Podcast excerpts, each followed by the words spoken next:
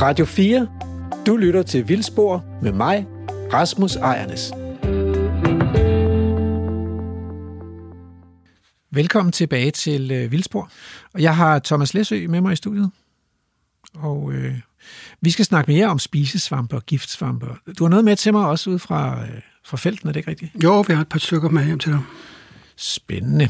Så håber vi, at øh, jeg ikke kan dumpe. Øh, det skal du ikke regne med. nej, nej. Jeg har taget min lup med, øh, for jeg tænkte, at jeg kunne godt blive udsat for et eller andet. Ikke? I har været ude i naturen. Fandt I noget? Altså, har du noget med hjem? Vi har taget en lille smule med hjem til dig, Rasmus. Lad os se på det. Jeg dykker ned i kurven og kigger. Mm-hmm.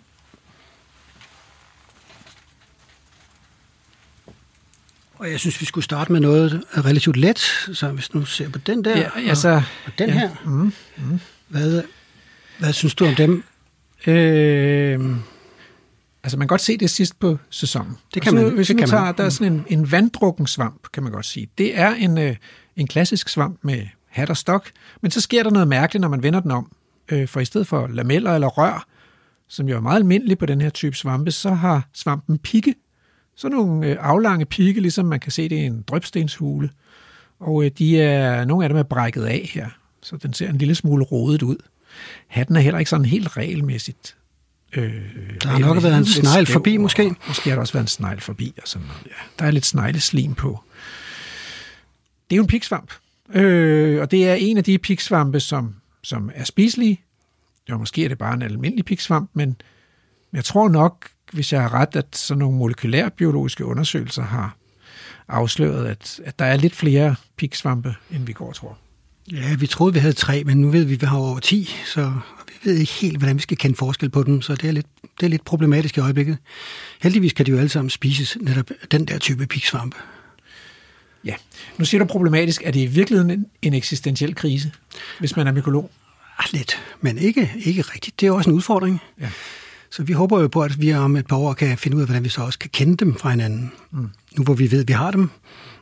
Det kan jo også være den mere spændende, at der er, i virkeligheden er mere diversitet, end man havde troet. Helt sikkert. Nå, det er lidt værre med den anden, fordi øh, jeg er ikke ordblind, men porblind. Øh, og det dækker over øh, hele den gruppe af svampe, der har porer. Eller... Ja, men du skal nok tage din lup frem, Rasmus. Ja, ja, det, der sker du, har jo, her. du har jo fortalt, hvad du har din lup med. Ja, ja. Men, øh, nu kigger vi. Nej, hvor er den fin. Nej, hvor er den sød. Den, øh, det lag her, det ligner sådan en, øh, en, øh, en svamp i den gruppe, der hedder barksvampe, som har sådan noget bark- eller poresvampe, som, som ligesom sådan øh, klæber til substratet, som typisk lever på øh, dødt ved, altså gamle træer, øh, stammer og grene, øhm, og så, som ikke rigtig danner en, en hat og en stok, men, men som danner deres sporebærende lag, sådan næsten direkte op og ned af det, øh, af det substrat, som de lever af at spise og sende hyferne ind i. Men der er jo ikke, øh, det, det sporebærende lag her, det er ikke glat, og det er heller ikke, øh, der er heller ikke små, små huller i, som der er, når det er porer. Men der er faktisk pigge. Så vi kan sige, at vi kører et lille tema her. Vi, vi kører et, et, et, et, et tema med pigge. Og øhm, ej, det, jeg kan ikke, der ringer ikke rigtig noget navn ind på den her pig, piggede ting her. Det er både på dansk og latin begynder det med S.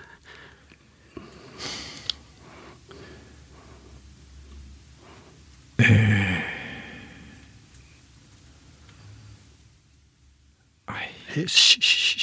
Det kø. Stikerinum? Ja. Mm. Altså, øh, det jeg ville have gjort nu, det kan jeg jo lige så godt afsløre, ikke? At hvis jeg, øh, hvis jeg nu havde mødt den her ude i skoven, så havde jeg åbnet min øh, Svampe-Atlas-app. Tillykke med det. Ja. Øh, Svampebestemmelses-app, og øh, så ville jeg bede om ligesom at få sådan et navneforslag, og så ville jeg skulle lægge et, et foto op, og det kan jeg jo prøve her at gå ind på siden og tage et billede af svampen. Klik, og så skulle den gerne konferere. Altså, der er nemlig lavet sådan en uh, svampe-app, der kommer med forslag til navne. Denne her øh, svamp, som jeg lige har taget et billede af, den ligger endda her på bordet i øh, laboratoriet, foreslår den hedder en almindelig skønpik, Stickerinum og Crasium. Det er et rigtig smukt bud for denne smukke app, og det er jo, det er jo rigtigt. Og det ligner med 48,36 procents sikkerhed. Og hvis jeg nu havde fået det her øh, bud på svampeappen, så ville jeg have taget den op til lupen, hvis jeg ikke havde gjort det inden, og se, at den havde faktisk pigge. Det havde du jeg- gjort, ja, og det var også dejligt at høre, at du havde gjort det. Det, er- det er ikke alle, der bruger appen, der gør det. Aha. Så, så det du siger, det er, at, at, at det, det kan være fint med sådan en app der, hvis man ikke har Thomas Læsø ved hånden, men man skal bruge den med omtanke. Ja, man skal også slå hjernen til. Hov, hvad er det? Øh, en spætte? Nej, nej, nej. Det er naturtelefonen. Øjeblik. Øh, den tager vi lige. Spændende. Det er, det er Rasmus fra Radio 4. Øh, programmet Vildspor. Ja, hej, det er Hættemågen. Hættemågen. Altså den her fugl. Ja. Ja, altså Hættemågen. Altså den, den kønne, kønne lille måge. Du lyder ikke helt glad. Jeg er heller ikke glad. Jeg, jeg får så meget had. Altså folk, de, de, bagtæller mig. De kalder mig en pomfritrotte. De siger, at jeg er en plage inde i byerne. Og, og det er jo slet ikke mig. Pomfritrotte, det er da heller ikke særlig pænt. Mig vel? Og øh, jeg er overhovedet ikke nogen byfugl. Altså, jeg elsker naturen. Særligt sådan den våde natur. Altså, jeg, jeg kommer kun lidt til byen for at, at, at danse lidt, uh, stepdans og spise lidt en gang imellem. Og det er jo fordi, de serverer for mig. Det er slet ikke der, jeg bor. Det er ikke der, jeg bor. Øh, undskyld, der er noget, jeg må have lige have opklaret her. En dansende måge. Hvad er det for noget? Altså, jeg danser, og så får jeg mad. Det er sådan, jeg danser, stepdans, og så kommer ormene, og så spiser jeg dem. Og i byen, der er der jo enormt mange af de her fine, dejlige, lækre, korte græsplæner, der er rigtig gode til stepdans. Så Ah. når de dækker op til mig, så kan de jo ikke undre sig over, at jeg kommer. Det er jo ikke der, jeg bor. Jeg kommer bare til byen for at danse og spise. Det er der jo mange, der gør. Og er det derinde, at du bliver kaldt grimme ting? Ja, ja, ja. Altså der, og så fordi, at menneskerne er flyttet ud til mig. Fordi jeg elsker naturen, og jeg bor i det våde, og jeg elsker sådan både natur, og jeg er enormt social. Der bor jeg sammen med alle mine venner, og vi er mange. Og, og, og vi har det rigtig, rigtig hyggeligt, og vi er modige, når vi er mange. Og, og så siger de, at jeg larmer og skider og opfører mig upassende, og ødelægger deres, deres byggemodning ned til vandet. Ah, er vi ude i sådan noget sommerhus, eller hvad, hvad er vi ude i? Altså, små moser, små vandhuller, hvis folk de nu synes, at de gerne vil bo naturnært, så vil de Mm. gerne bo tæt på noget pænt vand, og så synes mm. de ikke, at vandet er pænt, når jeg bor der. Mm. Og jeg synes også bare, det er pænt at bo. Og vi er mange sammen, og vi snakker meget, og så siger de, at jeg larmer og skider og opfører mig upassende. Og jeg kan godt lide at stå tidligt op klokken 4 om sommeren. Og okay, vi, vi har måske nogle lidt skingre stemmer, men vi er smukke. Ja. Uha, den er ikke nem, den her. Altså, hvad skal vi, øh, hvad skal vi sige? Øh? Hvad kunne du godt tænke, hvad kunne du godt tænke dig af, af, af os mennesker? Altså, jeg kunne måske godt tænke mig, at for det første, at folk de lærer, at en måge ikke bare er en måge. Det er mig, der er den lille smukke måge, den med det røde næb og de røde ben. Og jeg er lille, og jeg er smuk, og jeg bor ikke på tagene. Så sætter de robotplæneklipper på tagene, for jeg ikke skal yngle der. Jeg kunne aldrig finde på at yngle på et tag. Jeg bor ikke i byen, jeg bor ude i naturen. Så en måge er ikke bare en måge, jeg er en hættemåge. Og det kan godt være, at der er nogle måger, der har det godt i byerne. Det har jeg altså ikke. Og faktisk, så de steder, hvor jeg bor, der bliver byggemodnet, og ellers så bliver det drænet. Og der, altså, af, af fire af mine venner, der var her for 50 år siden, øh, der er der kun en til to tilbage. Altså, Men, men hvis, nu du laver, Vi er hvis vi nu laver en aftale med dig, Hætte Måge, er du så villig til at ofre de andre måger? åh oh, ja, sølvmor er store og grimme, og de bor på tagene, og dem synes jeg bare, I skal, I skal okay, smide okay, ud af byerne. Okay. Jamen det, det, Jeg er der kun på besøg. det kan jo indgå i overvejelserne her. Altså, øh, pas på den, den, den, den kønne, dansende øh, hættemåge, Ja, og, øh, og så må og vi tage nak snakken. sølvmorerne. Ja, det er et helt nyt perspektiv, øh, men jeg kan selvfølgelig godt se det. For De er også vores ord. Vi kan ikke lide nej, fair nok. Jamen altså, jeg lader det gå videre øh, til vores lyttere, især dem, der bor øh, naturskønt, at øh, der hører hættemåger til. Ja, man kan lære at holde af lyden. Tak skal du have. Det var en fornøjelse at tale med dig. Måde. God dag.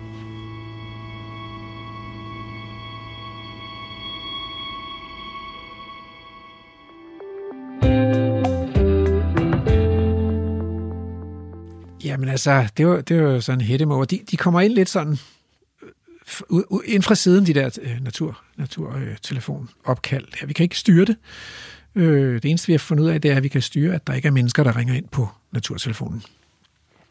Så hvor, hvor kom vi egentlig til? Det var den svampe-app der. Øh, man skal ikke bare øh, lægge sit liv i svampe-appens hænder. Så risikerer man at dø. Så risikerer man at dø. Det er sådan rimelig øh, dramatisk. Se, hvis jeg nu... Øh, hvis nu vil jeg have et navneforslag, og jeg så tager et, et billede af dig, Thomas Læsø, øh, som står her i studiet ved siden af mig. Mm. Hvad sker der så? Fortæller den mig så, at jeg er på øh, vildspor? Det tror jeg ikke, nej. Vi er jo sådan set på vildspor, men den fortæller mig faktisk, at, at den mest sandsynlige svamp her, det er almindelig piksvamp. Og, og der ligger jo i dag heldigvis, det er jo ret vildt sammenfald, en almindelig piksvamp på bordet. Og det er altså det, den forslag, at du foreslår, at du ligner en almindelig piksvamp. Kan være mit hvide skæg, der gør det. 23,3 procent sandsynlighed. Øh, og det er et meget godt eksempel på, at man skal vide, hvad man foretager sig. Ikke? Man kan ikke bare tage et billede og så spørge, hvad det er for en svamp. Det giver ingen mening. Ingen mening overhovedet. Man kan i hvert fald ikke bruge det til at finde ud af, om det er en svamp, man kan spise. Slet ikke. Øh, og, det, og det kom de jo til at sige på TV2 den anden dag, og, og i, i forlængelse af det, så kom de faktisk til at sige, at hvis man var i tvivl, så kunne man jo altid smage på den. Og hvis den smagte mildt, så var den spiselig. Ja, hvis det starter med at være dumt, så bliver det rigtig dumt bagefter, fordi det, de, de rigtig giftige svampe i Danmark, altså de to fluesvampe, grøn fluesvampe og snittet fluesvampe, de smager fremragende. Øh, så det er selvfølgelig en helt håbløs regel at sige, at man kan smage på svampe for at konstatere, om de er giftige eller ej. Det holder bare ikke. Så jeg tror, det, det er ikke den røde, det, det var da sådan flotteste af det, men det er ikke den, der er giftig. Den er giftig, men den er ikke nær så giftig, som de to nævnte. Mm. Den smager jo da også udmærket. Men, men kan man så ikke... Øh, dyrene ved det vel? Så hvis, hvis, hvis, hvis, hvis en snegl har spist af svampen, eller et egern, eller en mus, eller sådan noget, kan man så øh, føle sig mere tryg? Ja, hvis du føler, at du kan sætte dit liv øh, i, i hænderne på en, en slimesnegl, så, så kan man, men det kan man jo alligevel ikke, fordi snegle de har et helt andet fordøjelsessystem. Det er ikke de samme gifter, der påvirker snegle, som påvirker mennesker. Okay. Det tror jeg også, de fleste mennesker ved, for så vidt, men, men hvis man skulle være uheldig at tro på den slags, så, så har man også en relativt kort livsbane. Ja. Så der er ikke nogen vej udenom. Man er simpelthen nødt til at vide, hvad det er for en svamp, man serverer for sig selv eller for ja, andre. det er ligesom, når man køber tomater hen i brusen, så synes man, det er meget frustrerende, hvis man serverer æbler i stedet for. Det er jo ikke sjovt. Altså, ens tomatsalat er blevet til et æblesalat. Det er der ingen, der har lyst til. Og der kommer flere og flere frugter i salaterne de her år, faktisk. Jo, men så, så vil man gerne vide det. Altså, man vil gerne vide, at man har lavet en æblesalat. Okay, altså hvad hvis du får serveret vilde svampe på en restaurant? Hvad, spiser du det så? Øh, ja, der er nok nogle restauranter, hvor jeg vil være bekymret. Øh, specielt når man hører, hvad de rent faktisk serverer, fordi det har, jo, det har de jo selv oplyst på forskellige Facebook-grupper. Nu serverer de den og den trøffel på deres restaurant, og når de så viser billeder af den, og man kan se, at det ikke engang er noget, der er i nærheden af de spiselige trøfler, så bliver man jo en lille smule bekymret for, hvad de rent faktisk serverer det, på deres Det er simpelthen sket, altså? Det er sket gang på gang. Øh, ovenikøbet symptomat, altså gang på gang på, på den samme restaurant med en bestemt trøffel, som de serverer for at være en, en rigtig spisetrøffel. Og det, den er uskyldig i den forstand. Den smager ikke godt, men den, men den er ikke giftig. Så det er jo ikke noget problem. Så det er bare humbug, måde, altså? Det er ren humbug, ja. Men, mm. men det, det gør du dem vel opmærksom på, som den gode øh, svampekender, du er? Hvis jeg observerer det, så gør jeg selvfølgelig. Ja. Jeg har også været på en fin restaurant i København, hvor vi fik at vide, at vi har fået en, en gennemskåret Karl Johan liggende øverst på retten. Og det er ikke noget, man normalt får en helt Karl Johan gennemskåret liggende øverst på retten, så, så jeg sagde til tjeneren, da han kom gående med retten, og han sagde, det var Karl Johan, så sagde jeg altså, hvis du insisterer, så stikker der med min gaffel. øh, men men han, han, han insisterede, og, og så sagde men når jeg vender den om, så vil du se, at den har lameller. Så vendte jeg den om, og så var det jo sådan en, en østersat, som de havde købt i dyrdomme, som de så havde serveret på deres fisk der, og ikke nogen Karl Johan. Øh, og han ville jo ikke indrømme, hvor fejlen lå, fordi øh, det var i hvert fald ikke hans fejl, men, men det er jo ikke så godt, hvis de ude i køkkenet tror, at de har sat en Karl Johan ind på, ind på spisebordet med lameller på. Og det var en velrenommeret restaurationskæde med en meget, meget, meget kendt dansk restauratør, som tit optræder i fjernsynet. Så jeg synes, det var, det var lettere pinligt. Øh, der var jo ikke noget af mig med svampen, den smagte fint, men det var altså ikke nogen Karl Johan oplevelse, jeg fik ud af at spise en østersat. Nej, der er også meget langt, fordi Karl Johan er jo simpelthen en af vores bedste spisesvamp. De smager jo forrygende. Den holder jeg i hvert fald selv mere af, end jeg holder af østersat. Østersat det må jeg smager jo stort set ikke af noget. Det er begrænset, hvad ja, de smager af. Så øh, række tungen ud af vinduet. Øh, der er jo ellers nogle svampe, som man, man skulle synes, at det var jo utroligt nemt at kende forskel på en rørhat og en lamelsvamp. Ja, det burde ikke være noget problem Noget af det faktisk Selv, selv for en tjener på en fin restaurant burde det være let nok. Øh, men der er åbenbart en for dårlig uddannelse af de her folk. når, når en kendt restauratør også, også indkøber en, en, en, en falsk trøffel, som ikke ligner en spisetrøffel, og, og insisterer på, at det, er, at det er et meget dyr trøffel, som er fundet i Danmark, og laver menukortet om med henblik på netop denne trøffel, og man kan købe den med vinmenu til, og det hele, alt sammen for 2.000 kroner, og så serverer han en slimtrøffel, som både ser ulækker ud og smager dårligt. Altså, det er jo, da helt, det er jo helt Ej, utroligt, at man kan opleve sådan nogle ting øh, ude i restaurationskæderne. Det, det, vidner om, det vidner primært om dårlig uddannelse, vil jeg påstå. Men det kan også være simpelthen et, et udtryk for, for den tid, vi lever i, hvor hvor det jo er, er meget moderne at, at skabe den virkelighed, at man selv skaber sin virkelighed. Det er der nogen, der synes, at man kan, ja. Og hvis man nu virkelig har lyst til at, at skabe en virkelighed, hvor man serverer trøffel på sin restaurant, øh, så kan man måske på den måde springe over, hvor gader er lavest. Og det er jo uskadeligt, hvis svampen ikke er giftig. Ja, men når så restaurationen ikke kender svampen, så er det jo at spille russisk roulette med kunderne. Øh, Udover det er jo rent svindel over for kunderne, at de skal betale så mange penge for noget, der smager så dårligt. Ja. Men det er jo selvfølgelig ikke sjældent, at når man får, giver mange penge for noget og får at vide, at det smager godt, så smager det jo ofte godt. Altså når man får en vin med prop i på en dyr restaurant, så, så synes man egentlig, at vinen smager meget godt tit, ja. selvom den egentlig smager helt forfærdeligt, fordi der er prop i den. Og nogle gange er det også svært at overtale tjeneren til at, at sige, at den smager dårligt, fordi der er lidt kejserens nye klæder over det der. Det, det opstår der meget lidt. Ja. Og når folk ikke ved, hvordan en trøffel skal smage, og ikke mindst dufte, for det er jo meget duften, det kommer an på med trøfler, så, så ved man jo ikke, hvad man egentlig har købt. Jeg kan huske en historie fra en af de amerikanske storbyer, hvor, øh, hvor der i, en, i et nærliggende skovområde indimellem var masseforekomster af grøn fluesvamp. Og når mykologerne opdagede, svampeeksperterne opdagede de her masseforekomster, så skyndte de sig at kontakte de store hospitaler, øh, fordi der med sikkerhed ville komme folk ind, som havde spist grøn fluesvamp.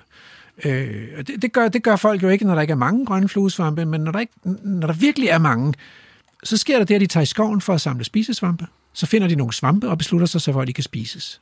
Og det er jo den her med, at jeg laver min egen virkelighed. Altså. Og i lige det der tilfælde, der er det jo altså øh, livsfarligt. Ja. Jeg sad engang i en svampekontrol. Øh, mennesker havde købt en, der var danskere, der havde købt en svamperejse til Sverige, og så kom de hjem, og så skulle vi sidde i svampekontrollen og se, hvad de havde fundet, og afgøre, om det var spiseligt, eller om det var giftigt, eller... Der kom altså de utroligste ting. Der kom selvfølgelig også folk, der havde samlet kantareller og, og rørhatte og kendte de her svampe. Men der kom også sådan en med en familiefar med en stor pose fuld af store, meget våde og slaskede netbladhatte. Øh, det er jo en svamp, som er giftig. Øh, dødelig giftig, hvis man spiser den mange gange. Jeg kunne simpelthen jeg kunne simpelthen ikke overtale ham til, at, øh, at det ikke var kantareller. Det kan være meget svært at skuffe folk, øh, eller det er let nok at skuffe folk, men det er ikke alle, der vil lade sig skuffe. Det, det, det kan være utrolig svært nogle gange. Det er jo helt, det er jo helt vanvittigt, altså.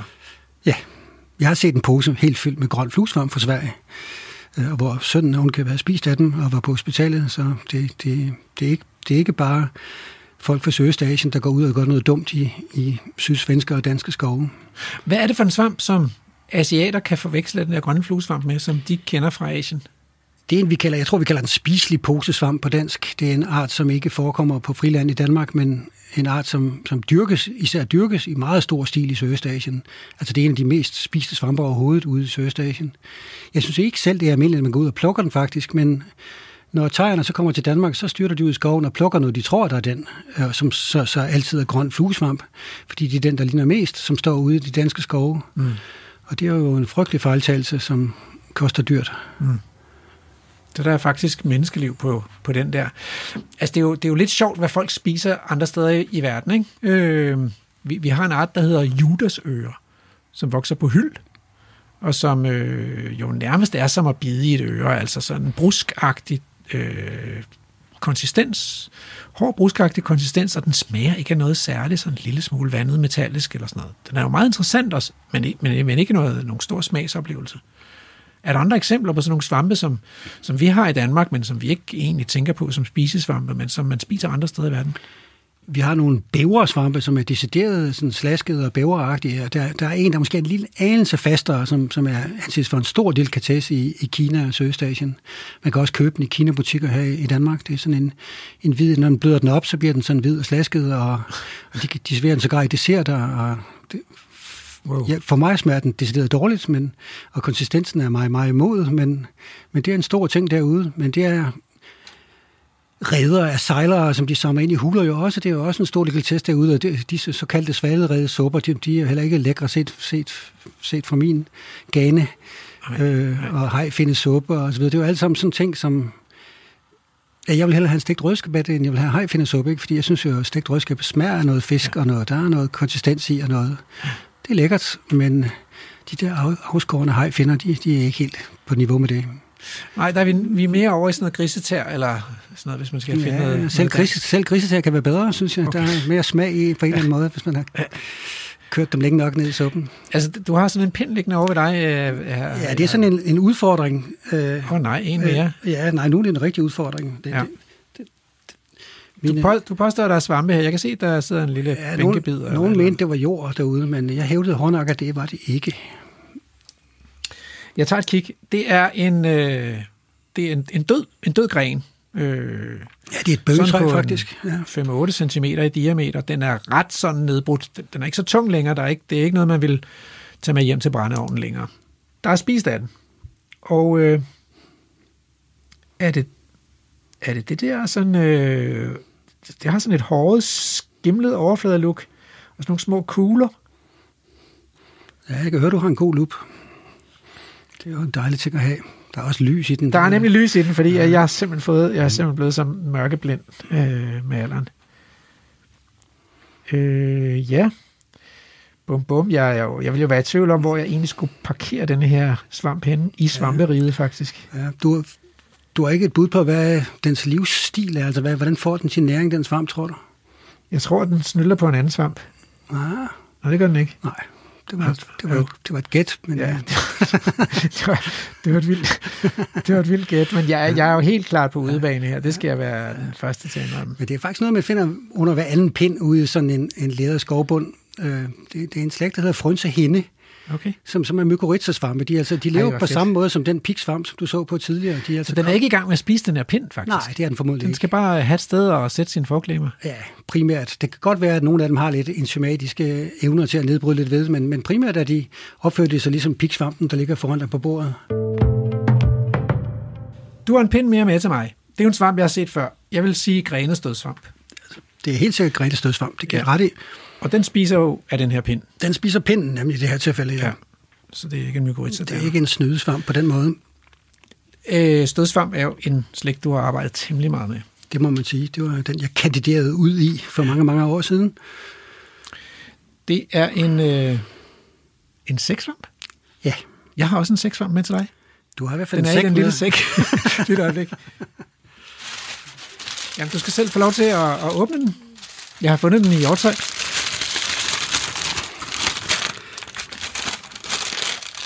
Jeg har faktisk, det er lidt snyd. Jeg har faktisk ikke fundet den, jeg har købt den. Det kan jeg se på den. Den ser meget købt ud. Ja. Men den er pænt vasket.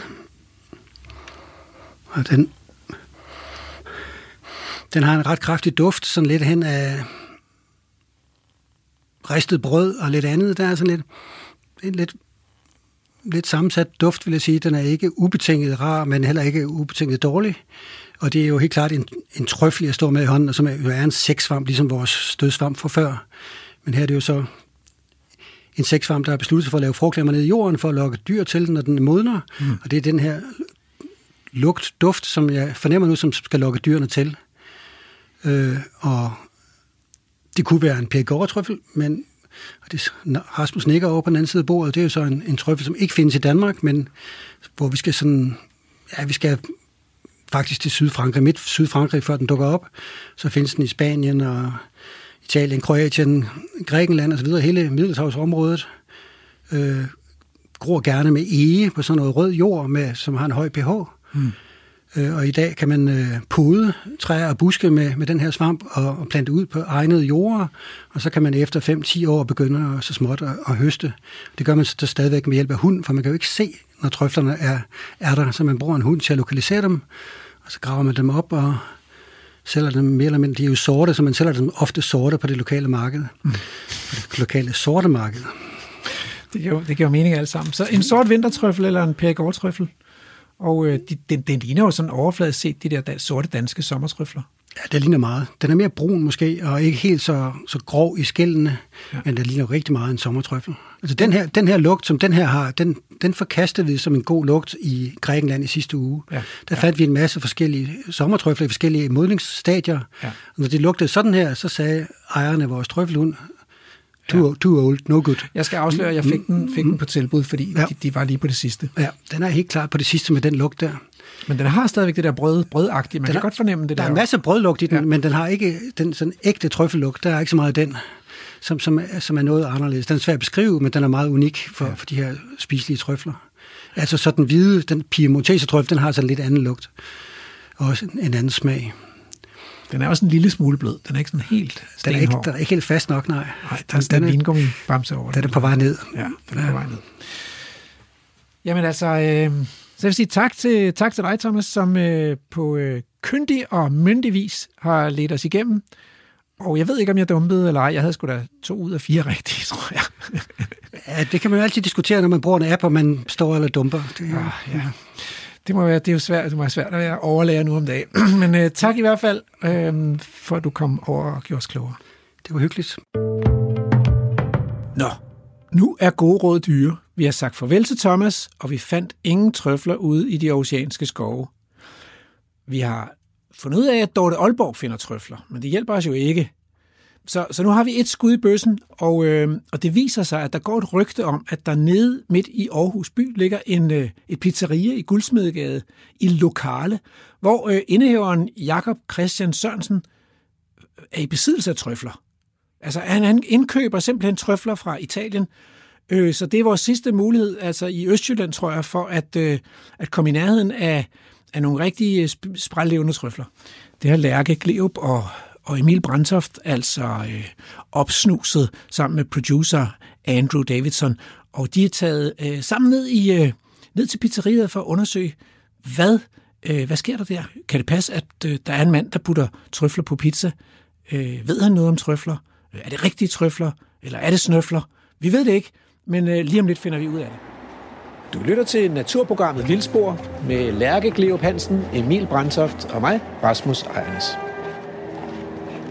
Så er vi øh, taget ind midt i Aarhus. Vi står nede på øh, den gade, der hedder Guldsmedegade, nede i Latinerkvarteret. Og her der skal vi øh, ind og tale med nogen inde på pizzeria, som bruger trøfler i deres øh, madlavning.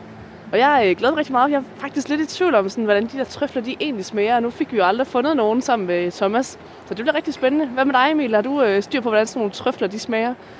Altså, mit kendskab til trøfler er meget, meget begrænset. Det, det, man kan jo nogle gange sidde på en restaurant, så kommer der en eller anden tjener og spørger, vil du lige have revet det trøffel på?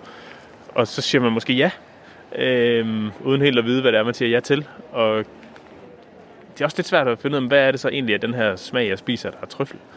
Så det er da spændt på at se, om vi bliver klogere på. Skal vi øh, prøve at gå hen og banke på derhen og se, om de vil snakke med os? Ja, lad os det. Velkommen til. Jo, tak. Dejligt, de, øh, de har tid til at, at snakke lidt med os om trøfler. Det gider godt at snakke om trøfler. Ja. Nærmest altid, ja. Særligt i øh, vintersæsonen, synes jeg jo, det, er- det er vildt spændende.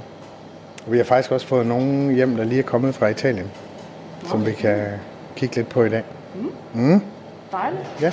Hvis jeg må foreslå noget, så tænker jeg, at vi kunne starte med at gå ud og finde dem frem. Kigge på dem, tale om dem som råvarer. Så ligesom tage den der grundlæggende del, inden, altså inden vi går til den gastronomiske del med at smage og så videre.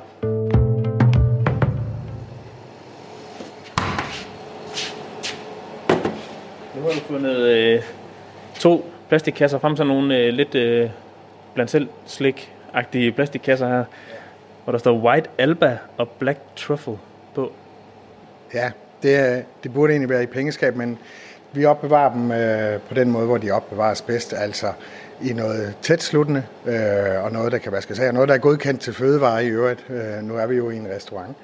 Og der er de to øh, typer trøffel, som vi har fået hjem nu fra Italien. Øh, og det er den hvide Alba, øh, som er i total højsæson lige nu øh, i Piemonte primært. Den bliver også øh, fundet andre steder. Blandt andet har jeg selv købt nogle i Bologna-området, som er jo Emilia-Romagna, altså, men også Norditalien, på, hvor de vokser i, på siderne af Apenninerne. Og jeg ved omkring Pisa, altså i Toskana, der kan man også finde nogle. Og det er den ene. Øh, det er jo den mest kostbare af dem. Og den anden er sort vintertrøffel, som jo egentlig er lidt i den tidlige del af sæsonen nu. Øh, og den, den forandrer sig hen over vinteren og bliver faktisk kraftigere og kraftigere. Så lige nu er vi i den spæde sæson for sort vintertrøffel, men i højsæson for den hvide albatrøffel. Og de, øh, er, er de begge to fra, fra Italien? Er det, er det primært Italien, der, når det handler om trøfler, eller hvad? Det er det i høj grad, hvis man vil have kvalitetstrøfler. Øh, Italien og Piemonte og i særdeleshed byen Alba er meget kendt for de hvide trøfler, fordi det er der, de handles. Der er sådan et stort øh, marked, et officielt marked, men der er formentlig også et ret stort øh, uofficielt marked der. Øh, så det er ligesom der, de handles, og det er albatrøflen er blevet mærkevaren. Øh, derfor er sådan hele dokumentationssiden omkring dem også sådan ret stringent, og, og også for fødevarekontrollen i Danmark, som heldigvis, synes jeg, kommer ud og, og tjekker os, når vi har, har trøfler på menuen, at vi rent faktisk kan dokumentere, at de er derfra, hvor de er, hvilket formentlig hænger sammen med den, den relativt kostbare råvare. Men hvad er processen så, når fødevarekontrollen kommer? Hvad, hvad undersøger de her? For det første så kigger de på, øh, hvordan vi opbevarer øh, trøflerne, altså om vi opbevarer dem forsvarligt. Så vil de gerne se øh, dokumentation i forhold til fakturer, øh, at de er købt og betalt, og at øh, de er mærket for eksempel med det korrekte land, og øh, det latinske navn skal også fremgå. Så er de meget interesserede i, om, øh, om vi har viden på stedet til at øh, håndtere trøflerne, og til at ligesom gennemskue, om det er en øh, rigtig trøffel, om det er en rigtig sort.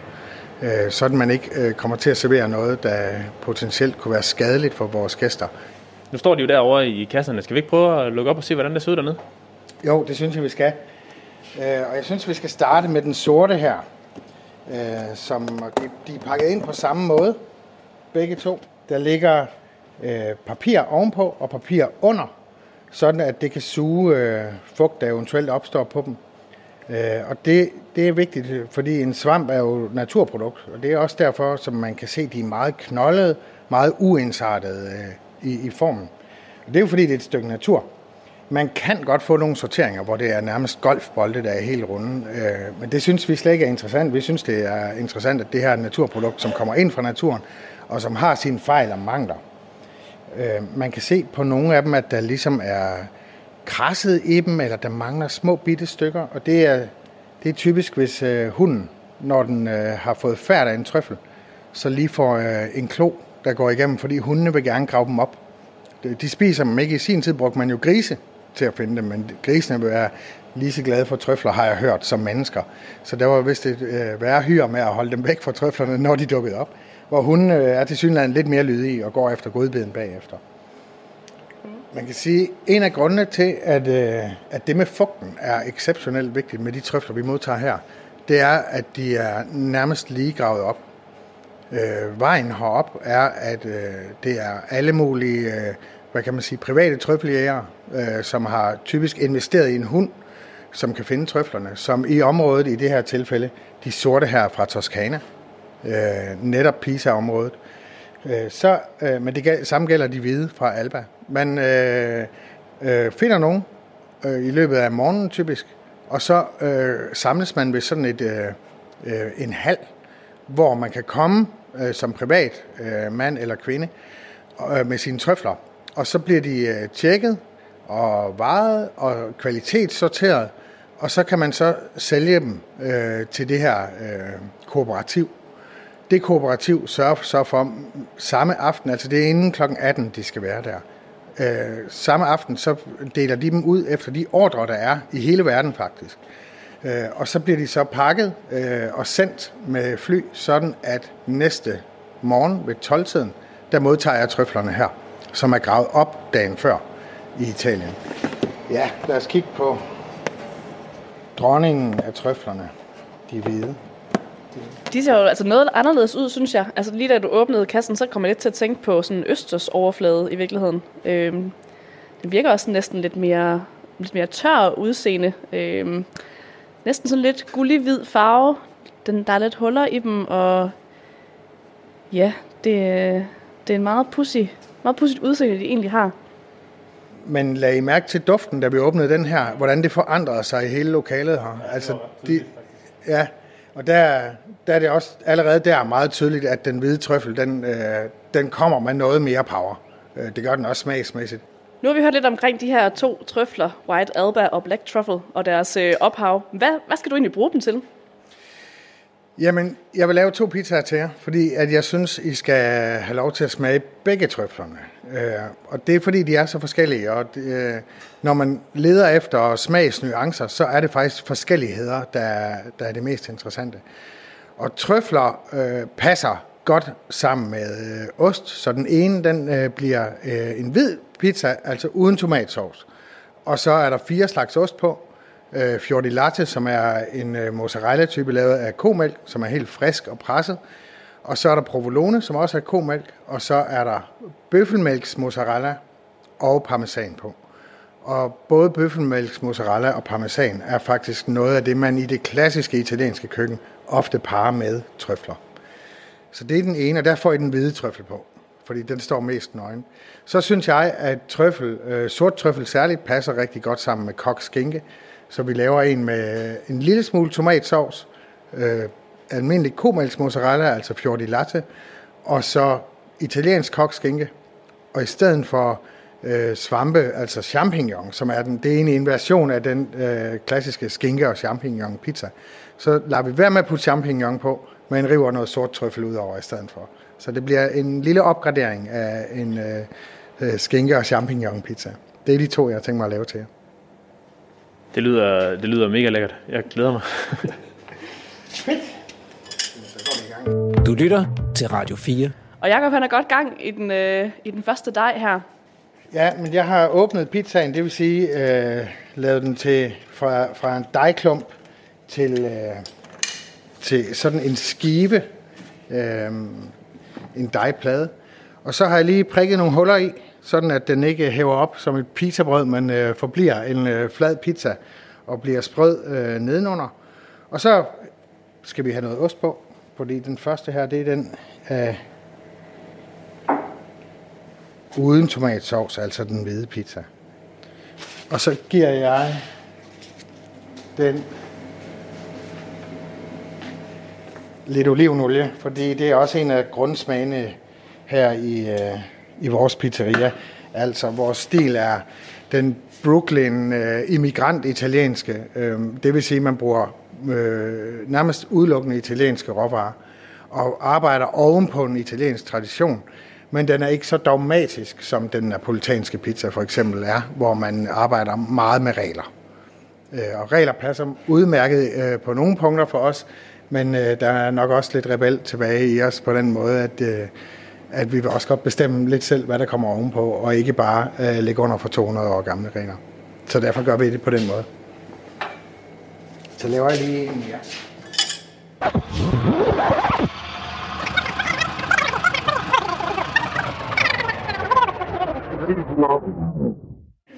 Så synes jeg, at vi skal have pizzaerne i ovnen, hvis de vil være med til det.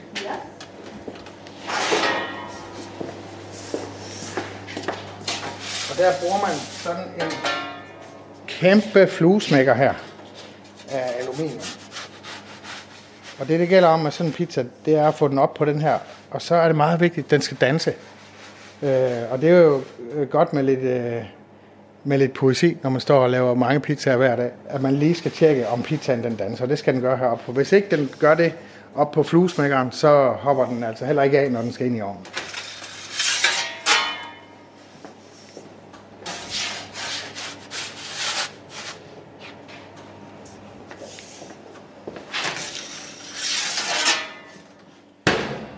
Så er de inde og få varmen. Hvor lang tid skal de have i ovnen? Jeg kan se, at den er jo også øh, godt varm, så det er, det er måske ikke så længe egentlig. Nej, vi bager ved øh, over 300 grader, 335 til 350 grader. Så de skal ikke have så længe. Øh, to, to og et halvt minut øh, får de her. Nu, øh, nu har øh, pizzaerne jo været inde i øh, et minut eller halvandet måske, og, øh, så vi har måske lige et minut mere, Jakob, til lige at høre lidt om, hvordan, øh, hvordan du er blevet kok, og hvad, hvorfor det er øh, med svampene og alt det? Ja, jamen, jeg har for nylig haft 22 års jubilæum som kok. Øh, jeg kommer egentlig, jeg læste litteratur på Aarhus Universitet, men var måske lige rigelig restløs øh, til det studium. Jeg var i hvert fald dygtigst til at gå på fredagsbar, Øh, og fandt ud af, at jeg skulle gå kokkevejen, og så gik jeg så i lære som kok øh, for 22 år siden.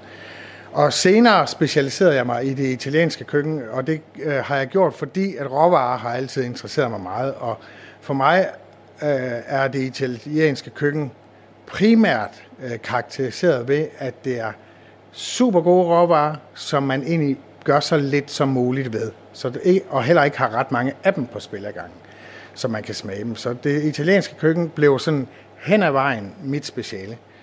Øhm, derudover har jeg øh, altid syntes, pizza var rigtig interessant, fordi jeg kan godt lide at gøre ting øh, tilgængelige.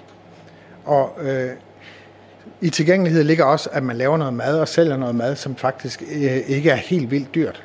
Øh, så derfor det med pizzeriaformen at lave skide gode pizzaer, det synes jeg var interessant, fordi man ligesom kommer i kontakt med flere øh, gæster. Jeg skal lige kigge til dem derinde. Det ser godt ud. Men vi skal helst ikke brænde dem hårdt. Og derudover, så har øh, min mor altid samlet svampe, så på den måde opfostret med det. Øh, min far gør det også nu, øh, men min mor er stadigvæk sådan helt øh, svampeinteresseret, og, og øh, får vel sådan set sin motion øh, nu om dagen mest af alt øh, i skoven. Så det har altid interesseret mig. Jeg samler også selv, øh, når jeg har tid til det. Jeg har desværre ikke været ude i år. Selv kun, øh, kun med en tur ud for at kigge efter nogle trøfler, hvor vi heller ikke fandt nogen. Øh, Øh, det er det eneste, det er blevet til. Til gengæld så har min mor leveret til restauranten her øh, i flere omgange.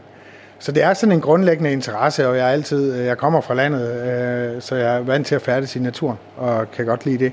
Og kan så godt lide at bruge det, naturen giver os også.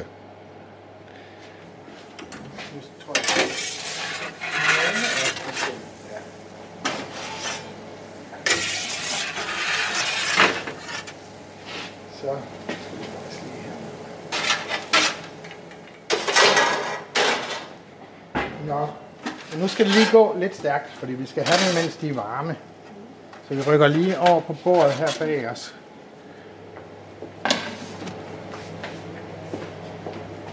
Og så skærer vi dem. Det lyder til, at de er blevet sprøde. Mm. Ja, det lyder godt.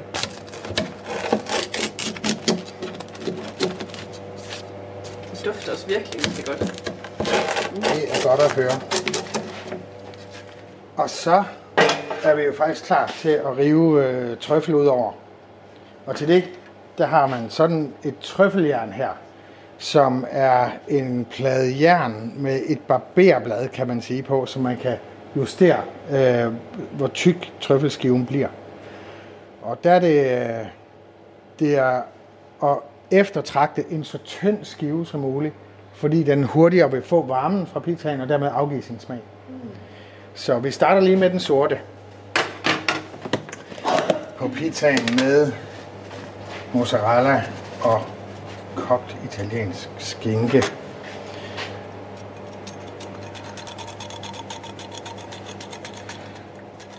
Og så gælder det om ikke at være for nærig, fordi hvis man skal have trøfler, så skal man altså også bruge en mængde, hvor man kan smage det. Efter min mening.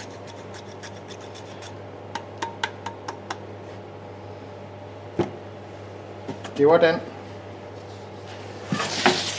Og så kan vi næsten lige så godt hoppe direkte til den hvide.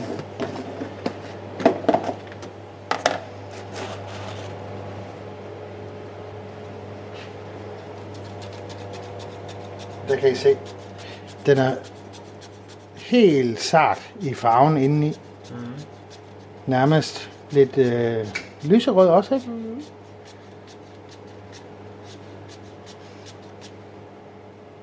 Kan I dufte den? Ja. Også? Var der ikke stor forskel, da den kom ud og blev revet også? Jo, jo, det synes Ja. jeg helt tydeligt. Så skal vi ikke sætte os ned og få smagt på de her pizzaer? Jo, lad os det.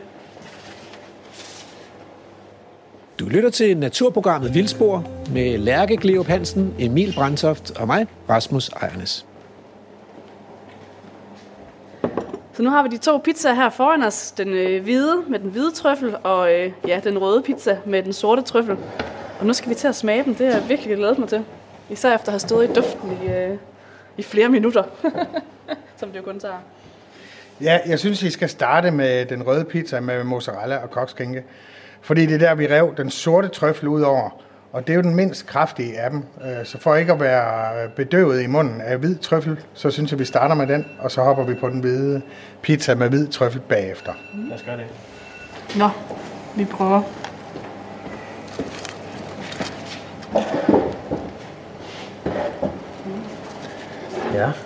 Det ser spændende ud. Så det dufter virkelig godt. Man kan godt dufte det der svamp og skovbunden her fra, fra trøflerne.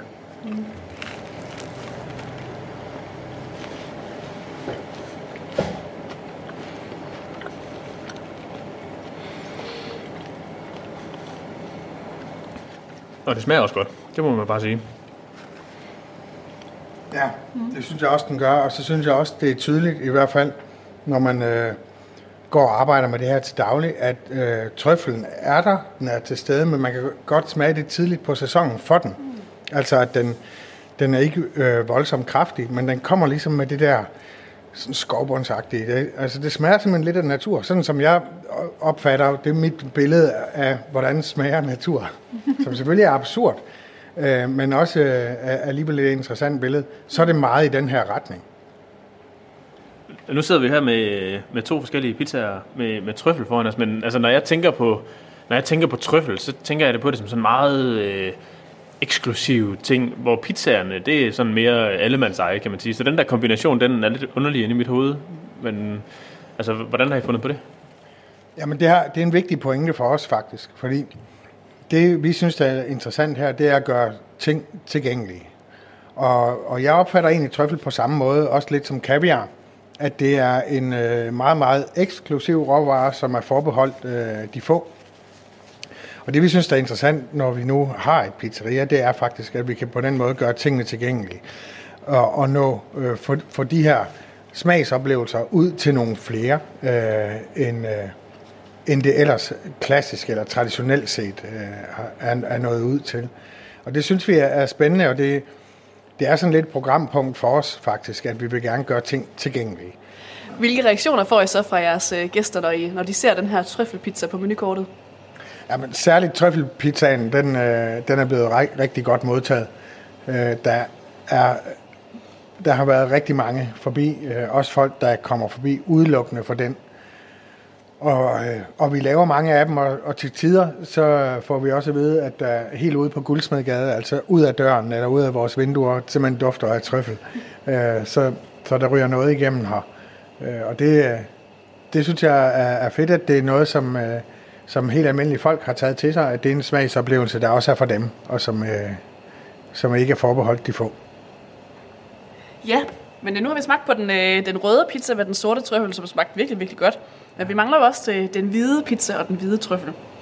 Så øh, det kan være, vi skal kaste os over den.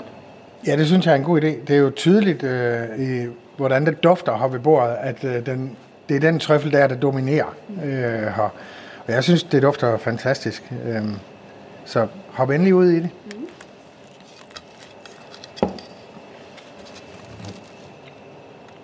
Øh, Mens Lærke lige får tykket af munden her ved det sidste stykke pizza, så, øh, så vil jeg bare sige, Jakob, det var pisse fedt at komme herned og høre lidt om de her trøfler, og også få lov til at smage dem. Nu havde vi jo ikke heldet med os, desværre, da vi var ude med, med Thomas forleden. Så øh, at komme herned og opleve det på den her måde her, det var, det var super fantastisk, så tak for det. Jamen, det var så hyggeligt at have forbi her, og for, for os svampe- og trøffelnørder er det jo altid en fornøjelse at få lov til at snakke med nogen, som interesserer sig for det. Så tusind tak for besøget.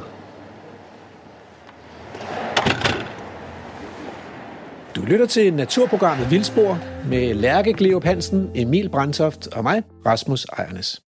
Så er vi hjemme i studiet igen, og der må jeg jo sige, som, øh, som vært på det her program, øh, naturprogrammet Vildspor, øh, der er der jo sket noget, som vi ikke havde aftalt. Øh, Vildspor er jo ikke et madprogram. Øh, Vildspor beskæftiger sig med den unødige natur, og nu, øh, nu, nu faldt vi alligevel i fælden. Menneskefælden, kan den spises fælden. Og, øh, øh og det er selvfølgelig naturligt nok, fordi programmet i dag har jo drejet sig om svampe og i særdeleshed om trøfler. Og, øh, og nogle trøfler, ikke alle trøfler, men nogle trøfler kan jo spises, og blandt de spiselige trøfler finder vi nogle af de mest eksotiske og fantastiske spisesvampe, nemlig de sorte og hvide vintertrøfler, som man blandt andet kan finde i, i Frankrig og Italien. Øhm, Ja, Rønnebærne er sure. Jeg kan lige så godt indrømme det. Jeg er mega misundelig over, at jeg ikke var med ned øh, og smage på de der trøfler. Øhm, der var ingen tvivl om, at øh, kokken nede i pizzeriet, Jakob Christian Sørensen, han havde øh, styr på sine trøfler. Og han havde styr på sin pizza, og han havde også øh, gjort sig nogle øh, tanker om, hvordan de kunne, de kunne spille sammen, så man kunne få den her oplevelse. Øh, det er jo en oplevelse, som jeg har kørt helt til Italien for at få. Øh, både øh, kom på markedet i Alba for at købe de her hvide trøfler, men også kom på italiensk restaurant og, og smage en autentisk ret med hvide trøfler. Og så behøver man ikke at, at køre længere end at tage sin cykel og smutte smut ned i, i Guldsmedgade. Og, og det koster selvfølgelig, men, øh, men tænk engang, at man, at man kan få duften af ægte hvide albatrøfler i Guldsmedgade i Aarhus. Ja, og øh, jeg kan måske lige nå et smut derned, inden at du, øh, kære lytter, kommer mig i forkøbet, for det er jo en begrænset ressource. Man kan altid finde en Tesla, men det er ikke så nemt at finde en hvid trøffel. Du lytter til Vildspor med mig, Rasmus Ejernes. Så er vi nået til dagens tråd. Og denne gang kommer det fra Facebook-gruppen Kryb og Kravl, som har 3.850 medlemmer. Og det er Willy Pedersen, der har startet en samtale her 11. november. Han skriver, den her ligner for mig en, der kun er fundet én gang i Danmark, og det vil jeg være meget taknemmelig for at få bekræftet. Hvis det er rigtigt, er navnet Netelia tarsata. Det er det videnskabelige navn altså. Håber på hjælp. Og så er der et billede af sådan en, øh, en webs, og det er sådan en, en, en ravfarvet veps med lange ben og, og lange antenner og sådan nogle lidt øh, stankelbensagtige vinger og, og en, øh, en brød øh, for enden af den lange bagkrop. Øh, så er der kommentar her. Linda skriver, nu findes der rigtig mange neteliaer i Danmark, og jeg er ikke sikker på nøglekaraktererne, og jeg tror ikke, de kan ses på dit foto. Så hvorfor lige den, og ikke en af de 13 andre? Og Willy svarer, det er fordi, jeg har kigget meget på billederne af den, men da jeg ikke kender noget som helst til sejlvepse, vil jeg tro, øh, vil jeg jo gerne vide, hvad det er for en. Hvis det der er en netelia. Aha, så vi er i sejlvepse. Det er vist sådan nogle, øh, der kommer til lys om aftenen, hvis man lyser for at trække nat sommerfugle til. Og Ville fortsætter her. Når du nu øh, skriver, at der findes rigtig mange i Danmark, findes der så en fortegnelse over dem? Det eneste sted, jeg har kunne finde noget, er på Fugle og Naturs hjemmeside, og der optræder indberetningerne ikke lige frem i mængder. Og Linda skriver, jeg mente forskellige arter altså. Der, der, PT er der kendt 14, og de er ret overset, da man næsten kun ser dem, når de kommer til lys. Og de færreste natsværmerfolk spiller tis på dem. Øh, det retter hun så tid, ikke tis, smiley. Ville fortsætter her, men findes der en fortegnelse, og hvis, hvis så, hvor? Og så lægger Linda et link op til Fugle og Natur, og til den hjemmeside, der hedder Alle Arter, allearter.dk. Det er steder, hvor man kan se fortegnelse over, hvilke arter, der er kendt i Danmark. Så skriver Linda, du kan også prøve at køre den igennem den her nøgle. Det er stort set de samme arter som i Danmark, og så lægger hun et link op til en nøgle fra England og Irland af de her sejlvepse. Nu kommer Jonas på banen. Han siger, det er Natalia in edita, ifølge Gavin Broad. Tillykke, den er ny for Danmark. Og Linda svarer, så er vi oppe på 15 arter. Tillykke, Willy Pedersen. Og Willy takker for hjælpen og siger tusind tak til Linda. Hvis ikke det var for din første kommentar, så havde jeg bare opgivet at komme videre med at få sat navn på den her art. Så vi har fået en art mere i Danmark. Øh, vi er allerede et godt stykke over 35.000, men nu øh, altså også en sejlwebs, takket være et samarbejde i Facebook-gruppen Kryb og Kravl.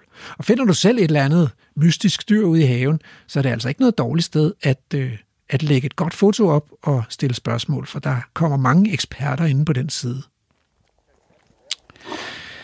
Du lytter til Vildspor, og øh, i dag har vi snøftet rundt i skoven med Emil Lærke og svampeeksperten Thomas Læsø. Det lakker nu mod enden. Undervejs har vi snuset os frem til byens eneste trøffelpizza, og vi har fået øh, godt gjort, at Dorte Aalborg op i Maja virkelig går og finder trøfler i skoven. Ægte, spiselige sommertrøfler. Tak også til Vildspors altid stilsikre producer, Andrew Davidson. Og vi lyttes ved igen på næste lørdag kl. 10.05. Men inden vi lukker og slukker, så er det tid til ugens haiku. Edle svampefund. Flottenheimerens pizza. Trøffelgris grønter. Programmet er produceret af Folkeuniversitetet og Aarhus Universitetsforlag for Radio 4.